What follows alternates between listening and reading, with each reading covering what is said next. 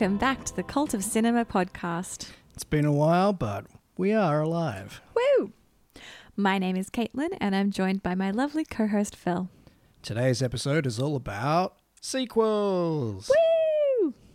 For those not in Melbourne or even Australia, we've just gone into our Isolation sequel. Dun dun.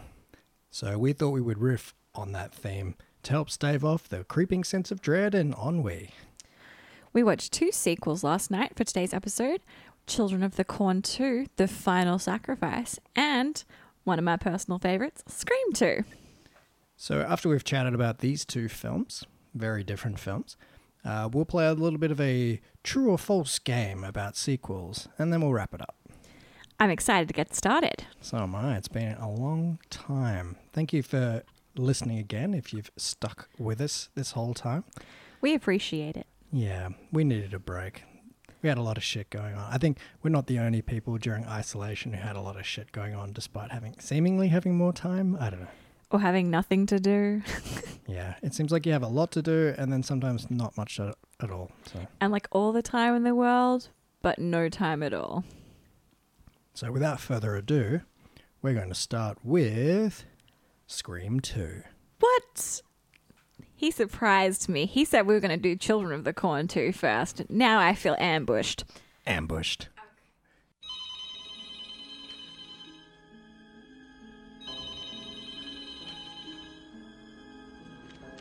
Hello? Hello, Sydney. Remember me? What do you want? It's time, girlfriend. Don't you know history repeats itself?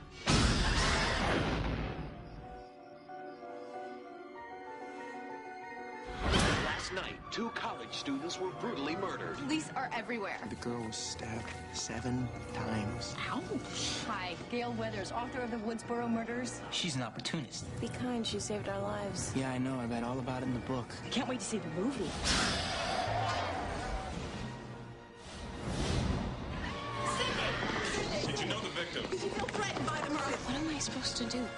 If there is some freaked out psycho, they're probably already in your life. Okay, so you just want to sit here and, and wait to see who drops next? The way I see it, someone's out to make a sequel. So it's our job to observe the rules of the sequel. Number one, the body count is always bigger. Number two, the death scenes are always much more elaborate. How do we find the killer, Randy? That's what I want to know. Well, let's look at the suspects.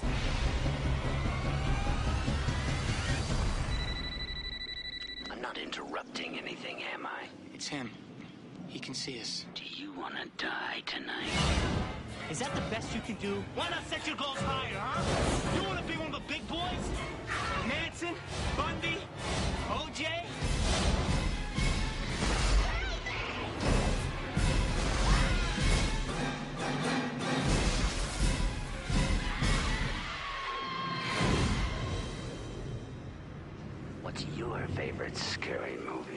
Showgirls. Absolutely frightening.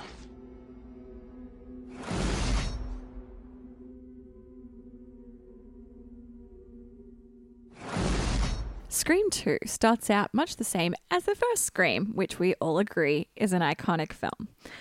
So, with a murdered couple played by Jada Pinkett Smith and Omar Epps, uh, they are attending a free showing of the film Stab, the meta version of Scream based on the events of the first film. After half the film's characters of color are dispatched by the now well known Ghostface killer, we're off to find our final gal Sid, played by 90s teen stalwart Neve Campbell. Are you a fan of Neve, Phil? I don't think I've seen her in anything apart from Scream 1, Scream 2, Scream 4. So Well, we need to rectify she- that. she's fine.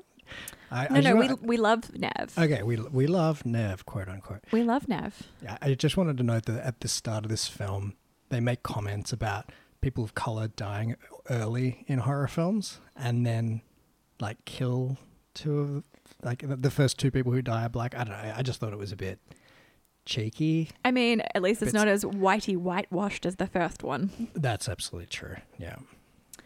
Um, continuing on, we watch Sydney as she tries to settle into college life two years after the murders. We also get reunited with Randy, the video store nerd from the first film, who helpfully reminds us uh, of the rules of sequels. It's got to be the same, but with more violent kills. Thanks for the foreshadowing, Mr. Meta. As well as now ex police officer Dewey Riley, played by David Arquette, and his ex beau, investigative journalist Gale Weathers, Courteney Cox, who everyone knows from Friends. Yeah, and, and Officer Dewey gains about 20 IQ points in this film. But he loses an arm. Yeah. I do like that they br- brought back the fact that you can't just get away from being stabbed repeatedly in the first one, and that he has nerve damage in the second one and has lost the use of most of his arm. That is true, yeah. Continuing on. So from there, the murders escalate, and it's up to Sydney to figure out who the killer or killers might be. We're going to go with spoilers. Spoiler alert, it's exactly who you think it's going to be, as Timothy Olyphant disappears halfway through the film, clearly on a murder spree. However, it is completely random, just to screw with you, as his partner in crime is, wait for it, Laurie Metcalf. That's right, Lady Bird's mom is playing uh, Mrs. Loomis, Billy's mom. And uh, she's out to for blood from Sydney. Which I feel like is a bit of a nod to Mrs. Voorhees. Oh, definitely. Well, neither of them get in um, her way, and hooray! Sydney, Gail, and Dewey all survive for Scream 3. Uh, but sorry, Randy, uh, the video store nerd, he who thinks he's been friend zoned by Sid, as if that's the thing, he um, apparently needed to go. Yeah, fair enough. I mean, they are all a little bit improbably old for the ages they're playing anyway, so. They're in college. That can be any age. Yeah. Sure, it could. Okay. This film is a who's who of 90s actors. We've got Sarah Michelle Gellar, Joshua Jackson, Jerry O'Connell, Timothy Timothy Olyphant, as I said before, and Portia de Rossi. But there's many more, um, so enjoy finding them as you watch. Um, I will ruin the fact that there are fun moments with Heather Graham, Tori Spelling, and Luke Wilson, who star in the aforementioned Stab film, which I particularly love. Yeah, cameos as themselves playing characters from Scream 1. Can you even meta though? Yeah, this film's very uh, clever. He's being mean. I don't know. I found it a little bit. Uh, uh, okay, I'll be completely honest. Scream, the Scream formula doesn't really work for me. and why not? Uh, I find it a little bit smug and a little bit um, too clever for its own good. And also, I mean, I- and I like meta films. Like, I will reach for Last Action Hero, even though it's too long, uh, and have a lot of fun with it, with all its nods to action tropes. But there's just something so literal and on the nose about the way they do it. It just, it's just too obvious for me. so you didn't like the scene in the college film class where they're discussing sequels? Um, I mean, I did because it's kind of like a conversation that everyone who likes films has had. And I so, mean, they're like, is Aliens better than Alien? Is Terminator 2 better than Terminator 1? yeah, And then they all agree that Godfather 2 is the best. So, yeah, like yeah, totally. That's that's fun, but for me, like particularly because I don't find Ghostface scary at all, and all the scenes where you see him, he's so goofy and he's just falling over, and but I love that. there's kind of like a comedic undertone that's like for me it undercuts his threat level. Yeah, but how can you not appreciate how goofy he is when people are like throwing um, plants and bikes at him as he's like chasing them up the stairs? Like that just gets me. I so enjoy the mistakes that Ghostface Killer Killer makes, like tripping, skidding on the ground. I think it shows that they aren't some indestructible Michael Myers or Jap- Jason Voorhees ripoff, and I appreciate it for what it is. Sure. Yeah, I don't know. It just doesn't work for me. I don't. They're okay. I know that seems like an underwhelming statement because people adore this film, and I feel like, particularly given the impact it had on revitalizing horror in the '90s, uh, it's really important. And led to all of the spin offs. Yeah, Of like, I uh, know what you did last summer and which is also like I just hate Urban it. Legends. Yeah, so I just can't get into these, and it's also like the the sort of stereotypical teen setting as well. Like it's, I don't know, it's just too many cliches for me. It also probably led to um, Final Destination series, and that's fun. You enjoyed that. Yeah, but that's because that isn't smart. It knows it's trash, and it's and it's just like lol. le- it's just like lol. Let's just kill people in ridiculous ways. And like, if you're sitting down and you know that's what you're watching, that's totally fine. Well, what's the difference between that and Scream then? Scream has that that meta component, and it's it's got a very knowing script writer. Like it's it's it's this constant big wink at the audience, and like But it's only for people in the know. That's the thing. Like you take it for granted that you know the trope, so therefore you are the intended audience and everyone's going to be like that. But there are a bunch of people I'm sure going in who don't know the tropes and so watching the Scream films, it's just straight up scary for them. Well, it's funny actually, and I think you're right. And I, I will be the first to admit I don't think these films are for me. I don't think they're bad. They're just not for me. But I actually saw Scream before I really got into horror films in general. Um, I actually had a teacher, like an English teacher, and I think he was involved with Scream one or two. Like he knew That's cool. he knew Wes, and I can't remember because like I wasn't like I say I wasn't a, a big horror fan in year eight or whatever it was, and so I don't remember his connection, but he had a connection, and so I watched the film, and and yeah, I just even at that point I just found it goofy, so I don't know, it's just not for me. I actually Really? yeah, I mean, the first me. the first time I watched it was at the the morning after a Halloween party sleepover at my house, and everyone had gone home, and it was just me with some leftover pizza watching it in front of the TV. Um, and I was like really close. I went sat right in front of the TV, and it scared me. It scared me hard. yeah, and I feel like it's it is aimed more at. I mean, the way that Scream One opens with the the killing of Drew Barrymore. Spoiler. if you don't know that by now, I mean, we can't help you. Yeah. Uh, what is the film? Oh, it's like 25 years old now or something like that. Oh my god, don't say that. Yeah, right. Like, it's definitely scarier for that age group of, oh no, I'm a, maybe I'm a female, a single, or I'm an alone female in a house and there's a noise. Like, it's, it's tapping into that kind of mentality, that kind of, and I just didn't have that, obviously. I'm, I'm a cis white dude. So I never really was afraid to be alone. If anything, you're the predator in this situation. Wow. Shots fired. And oh like, no, he feels attacked. you're right. Like I am the like mm, I'm the the blueprint. I'm the white, you know. You could be the teen Billy or the dude. stew. right. Like the edgy alternative teen guy. That was me. Um, I wasn't a serial killer, obviously, but whereas something like I like your caveat, by the way. just just FYI, but Just like asterisks, not a serial killer. no, just one time thing. Or just like one time, like spree killing. It's you know, it doesn't count that way.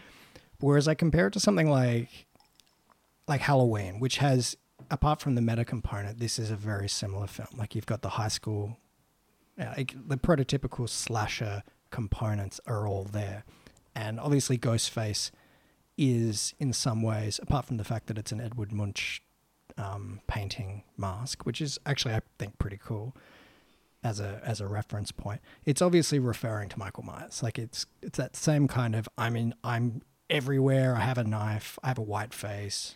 I mean, it's usually I'm everywhere because there are two people doing it. true, but uh, well maybe yeah maybe that's true. But also in like Scream Two, he seems to teleport. In that, There's two of them. yeah, maybe. sure. Okay, but there you go. But they they have like a, a realistic. They play with the teleporting because it's Yeah. two people. Absolutely. So even more, it's like it's referring to that Michael Myers thing. But there's something about Halloween, the way it's shot. He is genuinely upsetting, and the way he like stalks when he's driving that car, and the way he'll just appear and then disappear, and the and the the stylistic shooting of it. For me, the atmosphere is is ominous. Whereas whenever you see Ghostface, it's like in really bright lights, and I can see all. I mean, not actually, but you can see the zipper on the. You on can see the s- seams of the monster. Yeah, like he's very there, and it's just this dude who's tripping over and swinging a very shiny knife. Like I, I don't know, it's all just just doesn't work for me. It's no atmosphere. I understand where you're coming from, but I also think that it's a different beast in that it's not trying to show you a killer POV, like point of view. Like that's not what Scream is about. Scream is about the victims and the the characters themselves. And it's more of a mystery in that they're trying to figure out who it is and you're not there necessarily to watch an extended kill for example like a lot of the scream kills are quite quick except for the first one at like of drew barrymore Yeah. And I think it's more about the character interplay and the like winks and nods to the audience members who do know about horror tropes about what's happening. Yeah, absolutely. It's more about the actions rather than. But that's the thing. I didn't even. I feel like I'm already at a distance from these people because of the way that they're portrayed as very stereotypical, particularly in the first one. The second one, you barely, they barely have any characterization whatsoever. I love the first one. I think it's a perfect movie, but um, the second one does leave a little bit to be desired in terms of writing. Yeah, like, do you know what I mean? Like, in terms of, like, I, I just don't feel like I, I'm close to any of these people. And so I don't care that they're dying. True, but you and- spend a lot of like an extended period of time with Drew Barrymore at the start of Scream One, and you said you weren't really even fazed when she dies. Whereas, Well, no, no, no, that's not true. I, I was like, oh wow, that was that was a shock, right? But then it wasn't really tethered to the rest of the group well, such that I cared anymore. It was kind of like, oh, this lady is dead now. Oh, no one cares. Oh well, I guess I'm not meant to care. And then I, there was nothing to connect me to the. Anyway, it just doesn't work for me. I know it works for a lot of people. Um, it doesn't. It just doesn't scare me. I don't care about the c- characters and like there's some t- there's a twist which is nice but that's it's really all about that plot s- component. It's all about that twist. It's all about making you guess. And i don't know. I like mysteries. I don't know why. It just doesn't work for me. Okay, agree to disagree. yeah i know you love it. I think it's good. I just don't love it. Fair enough. yeah.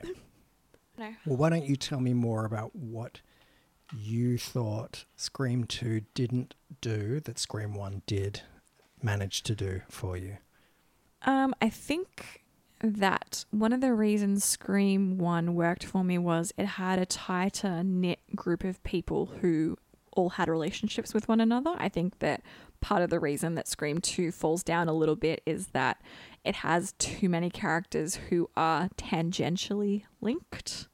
Yeah. For example, um, Sarah Michelle Gell- Gellar's character Cici, she's a girl at a sorority house. She's at the same college that Sydney is, but you don't think that they've ever met. And so when she dies, it's just kind of a random killing. until you get the the through line that they have names that are connected to the original killing. Exactly. But I think that for it to have worked better, it would have been um, prudent of the writer to really nail down what made the first one so successful and do that again rather than just the blueprint. Yeah. And I think the fact that the first two killings are for the rest of the plot, they're basically nobodies. They yeah, they have nothing to do with the rest of the story. and that's I, I feel like that actually they I feel like the writer of this felt the same way I did about the Drew Barrymore kill in the first one that it wasn't really all that importantly linked. I mean, they do say that they needed to practice in the first one, and Drew Barrymore had dumped Stu, one of the killers. So there was a link. Whereas, Yeah. th- apart from their names, there's really no link to the actual killers in Scream 2. Yeah, but like, and but we've, we've already mentioned that the these links are kind of tenuous, like they're they're plot links that have to be explained with some exposition. Like you don't feel like they're connected, and that's and that's the problem with the the Jada Pinkett Smith and I forget the guy's name who dies. That's the problem with them dying. Like it's just so that Sydney knows that it's all beginning again, and so it's kind of a throwaway thing. I also think the music um, cues in the first one really help elevate it to that next level. And I feel like Scream 2 kind of um, lagged on that um, regard. I think that's something that the next films we're going to talk about, the difference between the original and the sequel, is exactly the same. Especially since that Nick Cave song, um, Red Right Hand, plays in the first one, and it's such a mood setter. Whereas Scream 2 tries to recreate that in the opening moments, and it's like, no, Scream 2, what are you doing? And do you feel like one thing I thought was kind of cheeky is that they talk about how sequels need to be pretty much the same with just more kills and whatever. And they pretty much just remade Scream 1. Yeah, that's the joke. Yeah, but like it it is a joke. That's, that's Like it's like okay, well done. I don't know, it's like the biggest trick you could pull that people really love it. it's like I think also um, it's so cheeky. compared to Scream 1, Scream 2 doesn't have that um, like serious component of um, Sydney's mom being murdered and her um, dealing with that aftermath. So it's kind of the story of a girl who's getting over trauma. They really kind of make Sydney a back seat for most of the film Yeah. as a final girl. Instead, I really wanted to be able to move with her through this um, new world of college and see how she was coping with her trauma from the past. And really, the only times we see that uh, play out are with her new boyfriend, in her not trusting him um, because she's concerned that he's the killer. Which, like, fair enough. Yeah, and like he's, you know, he's mostly understanding about that. And it's Jerry O'Connell. Like, 50% of our audience will be confident in him, and 50% immediately will not. and and then when she's in the play which like wow of all the things to do when you've been hunted by somebody with a knife Wearing a mask. yeah to be in a play full of people with knives and masks like who thought that was a good idea to cast her in that play like Yeah, I think we agreed that the 90s wasn't strong on trigger warnings or tra- re traumatizing victims. yeah, man there were so many instances where people were just saying such insensitive stupid things to her. And it was just like yeah she's been attempted she's uh, gone through an attempted murder. Like all her friends died from stabbings. And you're yeah. Yeah. and i know that's meant to be funny. I don't know. It's- It's kind of brushed over a lot of the time. yeah And I know that at the start it was trying to be like she's taking her power back when she gets a phone call from Ghostface sounding voice, and it's actually just a prank call, and she can see the number on the caller ID. Remember that one as a thing, boys and girls? caller ID on a landline. oh, that was a fun thing about the dvd menu as well because it had That's right. had phone cables uh, i don't know making like Coming out of Ghostface's head, and Phil and I could not, for the life of us, figure out what it was supposed to be. it was like a bit blurry and i'm like oh it's phone cables ah well we're probably like the last generation who remember that Oh, and make that link. Yeah, pretty crazy. That's how old this is, this modern slasher. Oh, and seeing all of the phones, the mobile phones, Yeah. was amazing. Yeah. All right, well, what did you like about this? What did I like about it? I love Neve Campbell. I just wish there was more of her and less of um, the tangential killings. Um, I think there are some really good um, tense suspense moments, especially when Courteney Cox is um, being chased through like the edit suite and the sound booth um, by Ghostface. That those really got my hackles up, and I got quite scared. Um, especially when Dewey's on the other side of the silent booth, and it's half of the action is silent, and it really plays with your expectations of it being like loud and painful. And instead, it's just like his face in pain and terror. Which got a little bit undercut later when they were like, oh, his scar tissue saved his life. You're like, come on. Poor Dewey. Just let him die. I really wish that Rose McGowan was in the second one. I wish they hadn't killed her off in the first one. That's part of the reason I love Scream One so much. Being the sequel. Please don't kill me, Mr. Ghostface. I want to be in the sequel. I really wish they hadn't. If only she could have got through that door, the doggy door. in real life, you know, she could fit through the doggy door and they had to make it smaller. Yeah, that doesn't surprise me. Rose she was tiny. What a boss. but I think the other thing I enjoy about this film is um, it plays with your expectations a lot of the time. I like the jump scares in it. Um, I like the fact that um, Sarah Michelle Gellar, known as a strong, independent lady in Buffy, gets full straight murdered, and you don't expect that. But I think that because I've already played with it with Drew Barrymore in the first one, you kind of know what's coming. Yeah, it feels like they took a lot of the beats from the first one and I think they were trying to subvert your expectation by doing exactly what they did in the first one because you keep on thinking, "Oh no, they're not going to do that again." And then they do. Well, you got me there. It's true. and I can see that a lot of my love for Scream 2 is based on my love for Scream 1. Like it's it's just I wanted more of Scream 1. And so they gave me more of Scream 1. But it's not Scream 1 at the same time. It's Scream 2. Yeah, it's it's a clever way of tapping into to a success, into a nostalgia, particularly for some of the characters who are recurrent, without and making it a clever, making it clever, quote unquote, but basically not doing that much, just changing the setting from high school to college. I think we've both agreed in the past that the best sequels usually change at least the subgenre of their original source material and that's usually the reason that they work so well. They're not necessarily reinventing the wheel. They're they're just following on the story but giving it a tweak so that you it feels fresh and new. And i just Yeah. think scream didn't do that. Yeah, i don't know how it would have. I can't think of maybe making it i don't know. It couldn't be more of a comedy because it was already Do you feel like they were trying to make it more funny this time? Uh, yeah, could have been trying to make it funnier. I'm not sure that it necessarily worked though. Yeah, I don't know. I guess sometimes I found it hard to navigate where it was meant to be funny and when it was meant to be scary. Sometimes like the cues aren't that obvious. Yeah. I think that it was just much more time and effort went into the first Scream than the second Scream in terms of script and character development and overall production.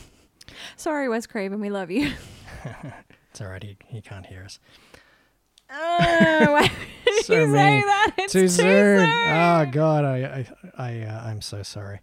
All right, Well, we apologize, Wes Craven fans. all right. So on that note, where I've just bashed an absolute legend, uh, I can't believe let's talk about something Wes that Craven. is. I wasn't. I like Wes. Some of Wes, he's pretty good. I will forever defend Wes. He's a gentleman. He's a lovely guy, and all his interviews are really good. All right. Well, we've talked about Scream 2 a lot. Longer than we expected. There's a lot to say. Yeah. I didn't even get to talk about how many Friends references there were in it. There were a lot. There were maybe too many. There was only two. Too, too many. no. All right. So the next film we're going to talk about is Children of the Corn 2 The Final Sacrifice. I feel like it should be the recorning. I am the Recorninator. We have just witnessed a terrible tragedy. It all began here. We are one. In these fields. We are one. With the children of the corn. What happened is over, Mrs. Burke. It's over. Well, a bunch of kids killed all the adults in town. Just your basic Sunday afternoon in the Bible Belt. But the adult's nightmare isn't over yet. People are actually worried about problems with our sweet, innocent children. There's something out there. There's something. It's evil. It's gotten a hold of our children. Did you see what happened? The blood was for the corn. Based on the shocking short story from Master of Horror Stephen King. Have you ever seen evil? It works through the children. This is Children of the Corn 2. He Walks behind the rows commands that we rid the land of all that defileth the corn. I don't want you hanging around with these kids They were adults. We have seen the way of that world, and it is evil.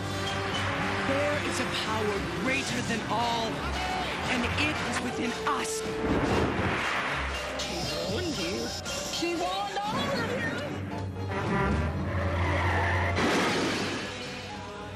The blood of those that defileth the corn must flow into the earth. Did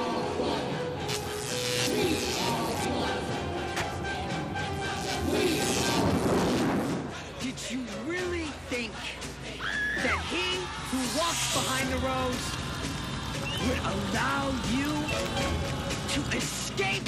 She is the first to be sacrificed. No! Children of the Corn 2, the final sacrifice. It's fun to play at night. Although the film was filmed eight years after the original, Children of the Corn 2 picks up where the original left off, but in a new town, Hemmingford, which is just adjacent to Gatlin, which seems a bit improbable considering they kept on emphasizing how isolated it was in the first one, but we'll just ignore that for a second. After the children depopulate Gatlin of adults, the people of Hemmingford have taken the children in, which is very sweet. That's lovely.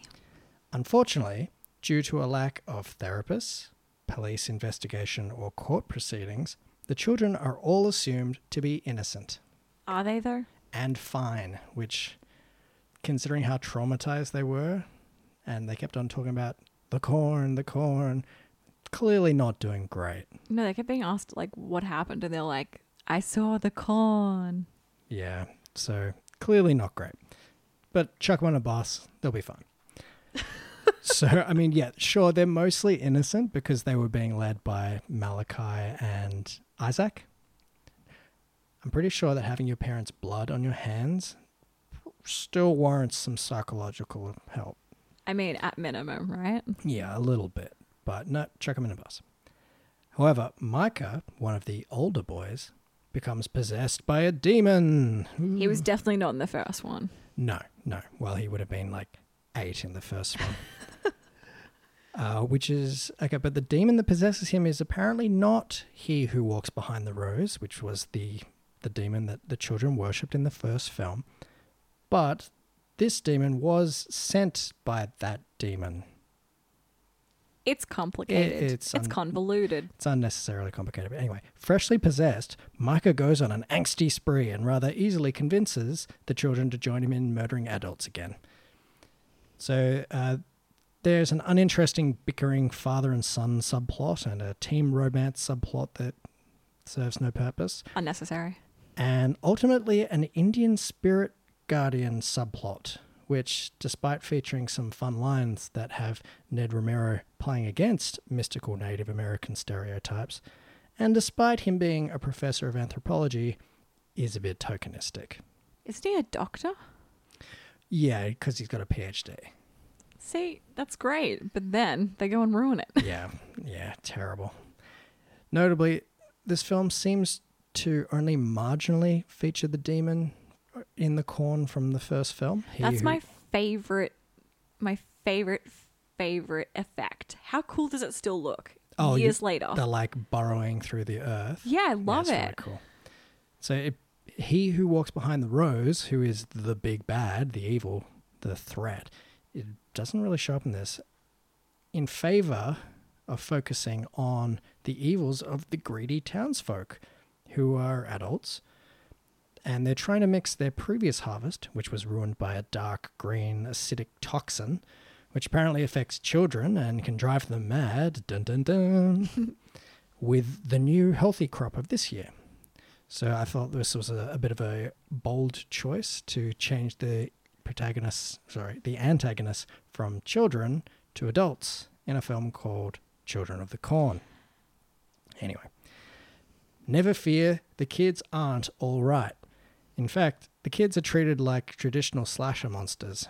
They kill in a number of amusing but pretty cheap ways, which for me dilutes the horror and creepiness of the child cult found in the original. I agree and disagree, but we can get to that later. Uh, and I found that it focused more on the goriness, the the gory kill aspect, which is fun, but ultimately a bit dumb. So, for example, at one point, the children remotely control an old lady's wheelchair, the sister of a lady that they dropped a house on, by the way, which they drive into an oncoming truck, which sends her soaring into a bingo hall window, which is funny. After which, a patron stands up and says, uh, bingo. Oh, so bad. Ugh, that's some writing. Choices were made. So, yeah. So, uh, at the end, after burning Dr. Frank Redbear's corpse among the corn without consulting his family or his will, the father son duo, with their newly found country cuties, literally drive into the sunset.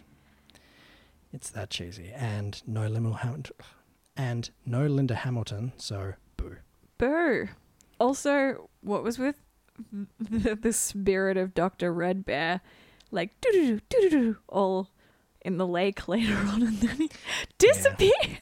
Yeah, at one point, the investigative journalist father finds this rock. Well, he's led to this rock by Dr. Redbear, who points him to a Native American prophecy about the one children. who will see the blah blah blah. It doesn't even mention the children. It's actually about Dr. Redbear becoming the protector of the area. Oh, It was so dumb. clearly I wasn't listening. I'm sorry. No, don't be. I mean, there's so many plots going on for a film that's like ostensibly about children killing adults. All I can remember is, and this was last night, by the way. All I can remember is when they had a town meeting and the kids burnt them to death inside the town meeting hall. Spoiler alert. Um, and um, it was just reminiscent of Carrie, and I was like, "Oh, this is nice," but this has been done in Carrie, and it was more fun in Carrie. Yeah. There was telekinesis in Carrie. Yeah, and it's I don't know, it's strange because they make the adults seem terrible. They have like a hypocritical preacher kind of character, and they have a cop who tries to kill Dr. Redbear and journalist Dad. Journo Dad, I love that. He is Journo Dad. but uh, so that they can, you know, hide their nefarious deeds. And so it's meant to put us on side with the kids, but But do we? They just murdered a bunch of adults. Yeah, and like it's, I don't know, and it, the other ones were so funny, and then they just suddenly burn their. Oh yeah, and at one point a guy dies from this like hectic nosebleed, Oh yeah, which that was good. I liked that. Yeah, was great effect. Like like all the kills look great, but like it's That was the only one I hadn't seen before. I feel like I'd seen all the rest of them. yeah, the Wicked Witch from the West house drop. No, East Wicked. Yeah. the East Witch. Um, house dropped on the old lady was a bit funny. Yeah, and then like Mrs. Deagle from Gremlins being thrown out of her house by like an electrified chair kind of thing with um, the lady in her wheelchair. And then, yeah, the only one that I hadn't seen before was um, death by like a knife to a wooden like a voodoo, voodoo, doll. yeah. And then, yeah, bleeding to death from your nose and ears, which I thought was pretty well done Yeah, it was a super hectic effect. I in the middle of a church. and that's the thing. Like this is this dumb, fun film with lots of dumb, fun Kills. '90s over the top kills, harking back to like the '80s uh, special effects. Arms race. Uh, but I, I'm sorry, I couldn't get behind the death by corn with the two TV people at the start. there was one guy who was apparently, um, his throat was slit by like a, a very strong corn husk, and Yeah. the other guy was impaled with a different corn stalk. Actually, the connection between both the films that we talked about today is that the first person to die was a black person. What about the impalings too? There are impalings. Oh, there was an impaling sub theme as well through both of these. Yeah, A connection. I liked that. Yeah. I do like a good impaling. Paris Hilton in the House of Wax um, remake. That was a good impaling. We can all get behind a good impaling. All right, Vlad. yeah, so I, I love the first one. I feel like it's one of the American folk horror films that I can get behind, where it mixes that evangelical Bible belt strangeness that you get when people are really fervently religious with the the rustic mysterious nature of nature, I guess, really. And isolation. And isolation, exactly. Whereas this one Spoiler alert, like we're in right now. right. Whereas in this one it wasn't isolated anymore because it was right next to another town. Yeah. And the religious aspect was there in you know, in some of the words, but not there in spirit, if you'll pardon the pun. Also, why was that priest always about fornication? He would say, like, don't think about fornication. And you know what? When someone says don't think about something, I immediately think about it. I feel like that was probably a reference to American uh, news at the time and uh, current affairs. I feel like it was a connection. It was probably connected to somebody making like statements, like a just say no kind of American history thing. I don't know. Probably. I it did- didn't date well. That's true. I did enjoy. Um, spoiler alert. Um, Micah when he got sucked up by the corn husking machine. Absolutely. Is Like that what the- that was? yeah, it was like a corn harvester thing. That's A right. harvester. Yep. Yeah, I mean, there were some great effects, um, particularly for a film that feels in a lot of ways like direct to video kind of quality. It was maybe the larger of the budgets that you would give to a direct to video film, but it didn't feel like a theatrical film to me. No, it didn't. It felt like an afternoon special with corn and blood. Yeah, like and the the quality of the shooting and whatever it really was for me reminiscent of something like the Stand miniseries. I think the stand was superior. It wasn't as flat looking. Yeah, it's interesting. I'd have to compare them, but yeah, like definitely the very '90s feeling. It was kind of Film. a like light the entire area and shoot Yeah, kind of film. which is actually how I felt about Scream. So, and the fact that they're both '90s films, so that makes a lot of sense. It was definitely like a, which is interesting because like when I think of '90s, because I'm such a huge X Files fan, I think of like extreme chiaroscuro and like floodlights and then like super darkness. Whereas it seems like the general trend was actually for lighter room. I don't think that's fair with Scream because Scream still has depth to it. It's just that a lot of the action takes place in the well lit parts. Yeah. It's not necessarily as flat and bland as Children of the Corn 2, which was definitely look like, you know, a daytime soap. Yeah, it had a TV movie kind of vibe.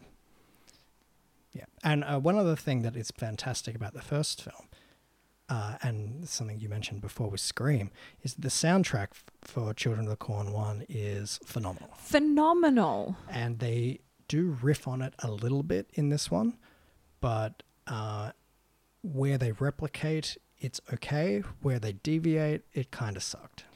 I think they both fail in that regard of trying to copy what came before and then failing miserably when trying to deviate. Yeah. So, one last thought on the difference between the first and the second, the original and the sequel. The original film is definitely a folk horror. It's about atmosphere and about implications and the religion of the area and the folk. If you're expecting that in the second film, you're going to be sorely disappointed. It is much more about the kills. So go into that with that expectation, and it's a lot of fun. You know, if that's your bag, then you'll probably enjoy it more than the first one, which isn't actually that violent. It's more of a p- mood piece, I would say. Yeah, it's more along the lines of a Wicker Man rather than a Friday the Thirteenth. Also, Linda Hamilton's in it, so you can't go wrong. Yeah, yeah. So that's my thoughts on that. Hooray! Is it time for True or False sequel edition? I think it is True or False Boo-doo-doo-doo-doo. sequel edition. Yeah. All right. Well, we're just going to throw statements at each other and see if the other person can guess if it's true or false. you can play along if you like. Just get ready to hit that pause button and then see how you went at the end. And see if you agree with said statement. Yeah. I'm not sure how controversial mine are, but we'll see. All right. Go. Phil, number one. All right. So, Prom Night 1 featuring Jamie Lee. Jamie Lee of Halloween fame is better than Prom Night 2. True or false? I think you're going to say false. And I say false too, but for a different reason. Okay, you would be correct. It is false. I think Prom Night 2 is, despite pretty much being a Nightmare on Street clone, is better than Prom Night 1. I'd be interested to hear why do you think it is? Um, I think it's false because I think that they have equal merit, but they shouldn't be called sequels because they're totally different films. What? They're both set in a school at prom. Clearly, the same film. That's why it's a sequel. Yeah, okay, fair enough. Like it's it's tangent tangentially related. Mm. And I feel like that the um, the film was actually made, the script was written and then it was bundled into the prom night It was. franchise. Yeah. So it was a case of capitalizing on the fact that it was an existing property. But do you know what Prom Night 2 doesn't have the Prom Night 1 has? I know you want to say an amazing soundtrack. An amazing theme song. Sorry, the theme song. Yeah. And if you haven't heard it, um, don't. Please do yourself a favor and listen. Find it on YouTube. It is amazing. Yeah. It's not all right. No, everything is all right. That's the, Oh, that's the lyric. Yeah, sorry. All Yeah, right, it's my turn. my turn, my turn. turn. Number one, 28 weeks later is as good as 28 days later. I think that you think that is true. He's correct. Interesting. I think I prefer 28 days. Why? I don't remember 28 weeks. Oh, that's upsetting. I know I've seen it, but I've definitely seen 28 days a lot more and I and I suspect that's because I've gone back to it because I thought it was better. See, 28 weeks later and 28 days later, they work well as independent films because, as well as being sequels, because 28 weeks later takes the original format of like a zombie horror horror movie and then switches it so it's got more action in it for the second one, thereby having slightly tweaked it to a different subgenre, thereby having an equally good film. Very interesting. I have to rewatch it. Um, I know that when I first watched both of them, it was in sequence. Wow, that would have been a hectic night. I'm a hectic kind of guy. I saw it 28 weeks later in a cinema when it first came out. And oh, very nice. let me tell you, people were very not amused. There were screams everywhere. People were having a bad time. I was having a great time and thought that, especially the opening of 28 weeks later, is phenomenal. Well, now I have to watch that. I think we should watch that tonight. I think I've tried to make my parents watch it, and my mum hid behind a pillow. So that'll tell you what kind of film it is. Sorry, mum. Oh, poor Nanette. Uh, Right, number two for you. well, I saw it on a screen that was probably 24 inches across, Well, we need to fix just that. Just as the director intended. Oh no! Why? I'm sorry, Danny Boyle.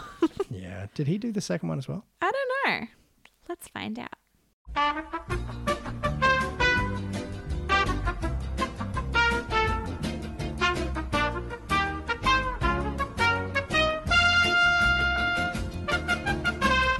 He did not.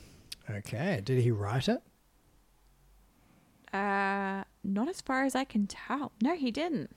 Oh, interesting. Well, thanks, Juan Carlos Fre- Fresnadillo. Hmm. Good job, dude. Also, Jeremy Renner was in it. I don't remember that. All I remember is Rose Byrne being a badass. Hmm. I'll have to rewatch it. And Robert Carlyle. Cool. I know none of these people. Okay. All right. So my next one Gremlins 1 and Gremlins 2 are equally good. False. Immediately false. Oh, okay. What do you think? you think true, but I think false. No, no, no, no. You're meant to guess what uh, I think. Oh, I think you think true. no, I think it's false. what? I think the second one's better. Oh, no. That is an incorrect opinion. Okay. okay, okay. Hear me out. Gremlins 1 is a better film. It is a better film. It's just, it's better made. Because it's a serious, sort of a semi serious film, right? He managed to sell. It's a horror comedy. It's a perfect horror comedy. But and it's a holiday film on top of that. it's one of my favorite Christmas films. How can you beat that? Only, okay. I had, I, I think I laughed more in Gremlins 2. I think the absurdity was great. And you get a taste of that in the first one. And I don't know, I just really liked it being dialed up to 11. And Dick Miller was great. We do love a Dick Miller in We had- this, in this household. He had a lot more to do. And Christopher Lee was hilarious. Who doesn't love a Christopher Lee Um, cameo? Ah, the dude who played the Dracula and it was hilarious. I don't know. I just, it was great. Actually, no, I'm not sure I can agree with myself anymore. Oh no, I've, Yeah. I've, I've, I've overturned the verdict. like- I'm no. sorry. No, I feel like they are equally good. They're just so different, though. No, Gremlins 1 is superior to Gremlins 2. Gremlins 2 is fun, don't get me wrong. Yeah. Just Gremlins 1 has a perfect blend of like jet black humor mixed with a fun holiday film, Oh, and you can't go past that. Her Christmas anecdote. Oh my gosh, Mm, that just left me. Uh, the fact that it was basically billed as a kids' film. is the best thing about it. Yeah, it's it's probably a better film, but man, I had so much fun with the second one. I love how they get away with all of the blood because it's green blood. It's The- great. The microwave and the blender. Ugh. Just poetry in motion. And everyone loves Gizmo. And if you don't love Gizmo, and Gizmo, I'm sorry, all those Baby Yoda fans out there, Gizmo is superior to Baby Yoda. And it's basically just the same thing. Whew. That's preach, right. Preach the controversy. Shots fired, ladies I, and gentlemen, um, and non binary pals. I I'm going to be one of those terrible people that says I don't care for either of them, but I'm immune to to fuzzy little cute things, I guess. I'm just. I'm not. I'm kidding. All right, what's your next statement? All right. Number two. Are you ready? Are you ready? I am. Final Destination 3 is the best Final Destination film. What? What? Uh, I think you think that is false. I think false. No, Final Destination 3 is the best film out of the Final Destination series. Yeah, I honestly it was a coin flip for me because they all blur to me. No. They're all the same film. no. I, I remember that I think the second one has like a, a log that goes through someone. That's why no one drives behind loggers these days. Yeah, so that was great.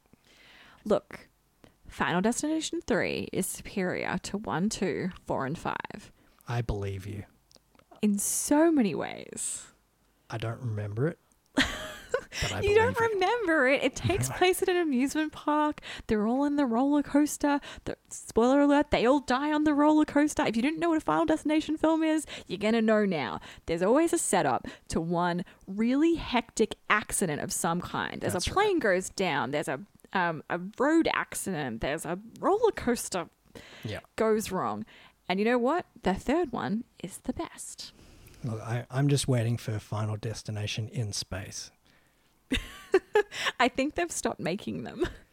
Well, when they reboot the franchise, I want Final Destination X. Okay. They did have the final destination, and then they made Final Destination 5. so you know anything's possible. Exactly. All right, next one. So this is my final statement. Okay. Nightmare on Elm Street 3 Dream Warriors is the best in the series. Ooh, we're going for a three again is the best in the series. I know for certain that you think this is correct. I do think this is correct. and I for certain disagree with you. Oh, so you still like the first one more? Number one for the win.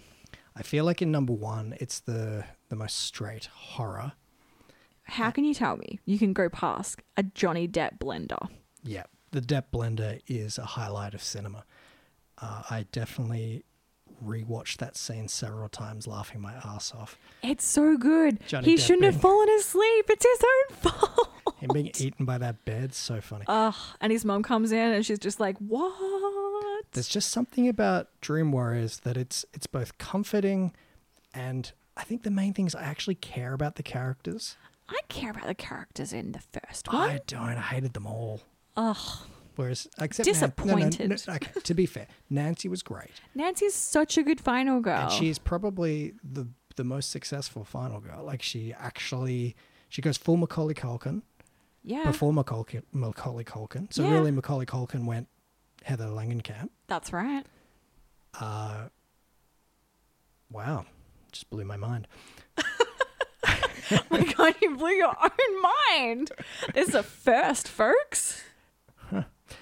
But there's something about Dream Warriors. It's just got this lovely. I don't know. The story's just better. I just the, the stakes are better. I like the themes of each person's death. There's an Arquette in it. There's an Arquette in every film. Speaking of Scream 2 and Arquettes. It's like Where's Wally? If you look long enough, you'll find her. An Arquette of some her. description. Yeah, where's Arquette? But um, yeah, I don't know. Dream Warriors for me is the best one, and it's the time where I feel like, because the second one's a bit of an anomaly because Freddy is a bit, uh, I don't know, it just gets weird, and he's like some sort of possession thing. It's it's, I don't. I feel like Dream Warriors is the real sequel to the first one, and I feel like Englund finds his voice as Freddy in that film, and he's disgusting and evil But a bit funny. but a bit funny, and it's all just a little bit tight, tighter, and the knobs are all on eleven. And they have fun with the dream sequence stuff. Yeah, and it's it's the first time that the dream stuff really worked for me in that, and I think that's why it's successful because in the first one, it is I think it's pretty much straight horror, whereas and Freddy's like he he He's terrifying. he's scary. In the third one, it's more horror comedy. There's more ironic. It's leaning towards comedy, but I, don't, I wouldn't say it's a horror comedy.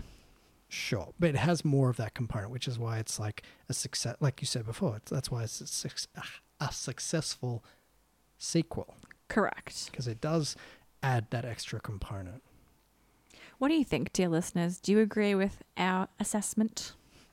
Yeah, I think I feel like this is a debate as old as time, or as old as these films. About, I know there are a lot of fans of both the first and the third. So, and I'm not even that big a Nightmare on Elm Street fan, to be honest. But it's Still the haven't one even seen New Nightmare, I have not. which, if we're talking about Scream, is technically like the precursor to Scream. Yeah, and I've heard I've, I have a suspicion I'll enjoy that more, but we'll see.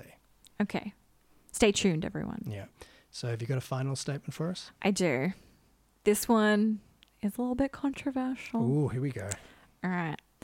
Evil Dead 2 and Army of Darkness, in brackets, also known as Evil Dead 3, Is it? don't need Evil Dead to exist. So, Evil Dead 2 and Evil Dead 3 don't need the first one. Yep, to exist. I think you think that's false. You think it's true. Yeah, I don't think we need Evil Dead 1. It's fun, but I don't think that it needs to be. If anything, it's a prequel that we didn't need. Whoa. Whoa. Okay, so I love both those films. And I think Evil Dead 2 is probably better than Evil Dead 1. It's the perfect horror comedy. It is. Whereas Evil Dead 1, just this just Evil Dead, is uh it's more straight horror with some black co- comedy in there. But just as you were saying before, that Robert Englund really got into Freddy by the third one, I think Bruce Campbell found his stride in Evil Dead 2. Absolutely. And therefore, I think that Evil Dead 1 really didn't do him any favors. I mean, it's a fun film, but when I'd seen Evil Dead 1 and everyone would come up to me being like, if you had to pick, you know, your favorite like superheroes in like a dream team, you'd pick Ash, right? And I was like, not really. Yeah. and then I saw Evil Dead 2 and I was like, oh, definitely. Yeah, and it's amped up even further in Army of Darkness for sure. For sure. Yeah. Yeah, no, totally. I mean, it's that's our bias. I think there are a lot of more uh, purist Deadheads. deadheads out there who will be like, no, you need the first How one. dare you? But really, the second's just a remake of the first with slapstick, more, Splatstick. more splatstick and slapstick, and humor thrown in there. But also like eeriness, like deadpan eeriness. Oh yeah, absolutely. It's they're both good. And the hand. Ugh. Hand violence. We all know it's my thing. All right. Well, that was that was our true or false section. Let us know how many of those you got right, and send all your outrage to cult of cinema podcast at gmail.com.